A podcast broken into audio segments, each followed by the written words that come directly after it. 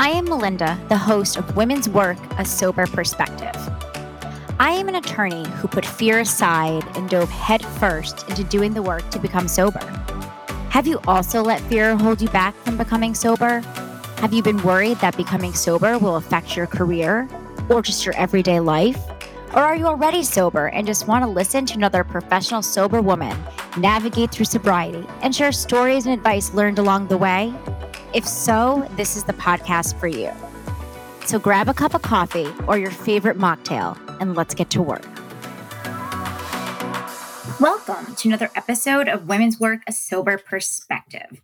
Today, I want to talk about something that is very common, I would say, in early sobriety, and that is the idea of rewards and the idea of treating yourself when you are successful in sobriety.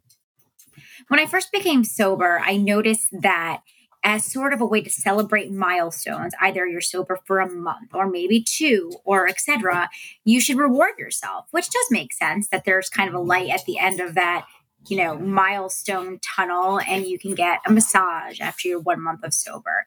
And you have something to look forward to after two months to buy a purse or whatever you feel that you would want that would be serve as an incentive for you well, unfortunately, prior to becoming sober, spending money was not something, or treating myself, I should say, that I was not familiar with. I was, in fact, very familiar with that.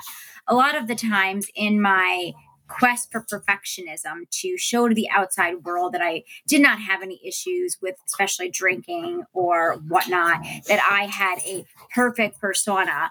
I was always very concerned with, you know, making sure that I had the newest trends in clothes, to make sure that my hair was always highlighted great and that I had eyelashes, that my nails were done. And I would spend a lot of money and time treating myself. And a lot of it I found was just to a way to make myself feel better. So when this was introduced to me in the realm of sobriety, of ways to kind of treat yourself and give you incentives along the way, I was obviously immediately on board with that.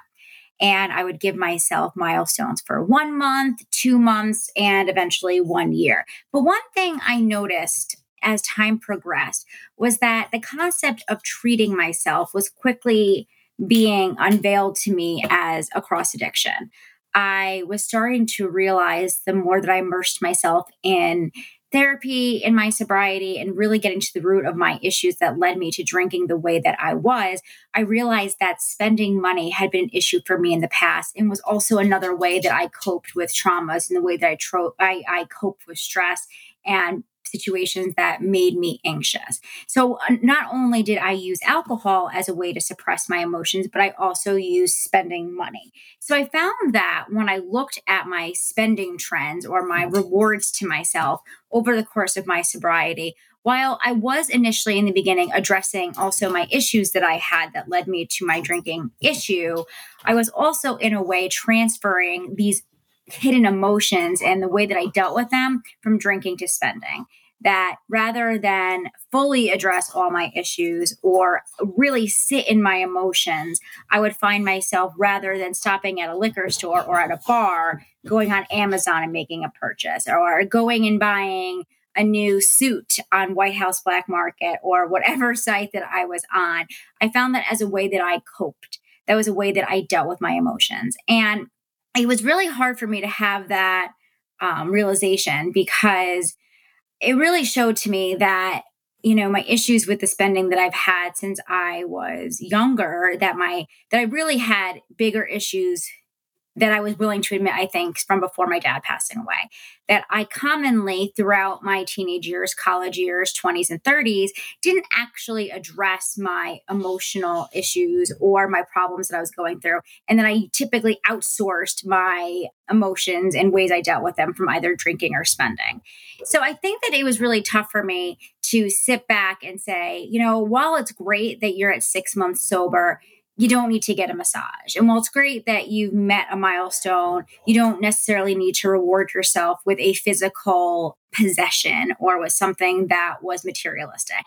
But I also realized that the more that I immersed myself in my therapy and the more that I became comfortable in my own skin and actually truly began to love myself. And I think that after uh, maybe six month, seven month mark is when I really felt a shift. I felt as if a light quite frankly, had gone off and all this hard work that I'd been putting in through with therapy, with the personal growth reading, with the movement of my body, and learning how to cope with my emotions, I thought that around that time, it was all starting to click. That I finally started to find a newfound respect for myself. It's where I could look in the mirror and really truly be honest and saying, I really love her and I'm proud of her. And I think that the more that I became secure in my own skin and really addressed my issues, the more that I wasn't as concerned with what other people thought about me, and the more that my priorities shifted. So rather than spending time and spending money on something that would give a persona or give me a, a certain image to other people, it was more important for me now to create a budget and save and prepare for my future because I was becoming the priority in my own life the priority was no longer what others thought about me or trying to make sure that I came across the best as possible. The priority was taking care of me. And that was a huge revelation for me because the more that I also started to address spending as a cross addiction and not just a way to reward myself or relieve my stress if I try to brush it off, the better that I was in my personal life, the more that I realized that, wow, I'm really am learning a lot. So I started to, when I had this moment, I started, I said, you know, I'm going to really apply everything that I've learned in sobriety to my spending and my finances because I truly believe that sobriety is my superpower. That if I could become sub sober and I did the work to be where I was and as comfortable as I was with myself, I wanted to take what I learned and apply it to other areas of my life that I might struggle with. So since then, I've applied all the lessons I've learned in sobriety to my finances. I made sure to create a budget. I made sure to, you know, before I make a purchase, I ask myself this is this purchase going to get me 1% closer to my goals or is it getting me further away? And really asking myself that and taking the time to reflect before I hit purchase, it has been huge for me because I've realized most of the time, while I might want something, it's not getting me closer, it's getting me further away.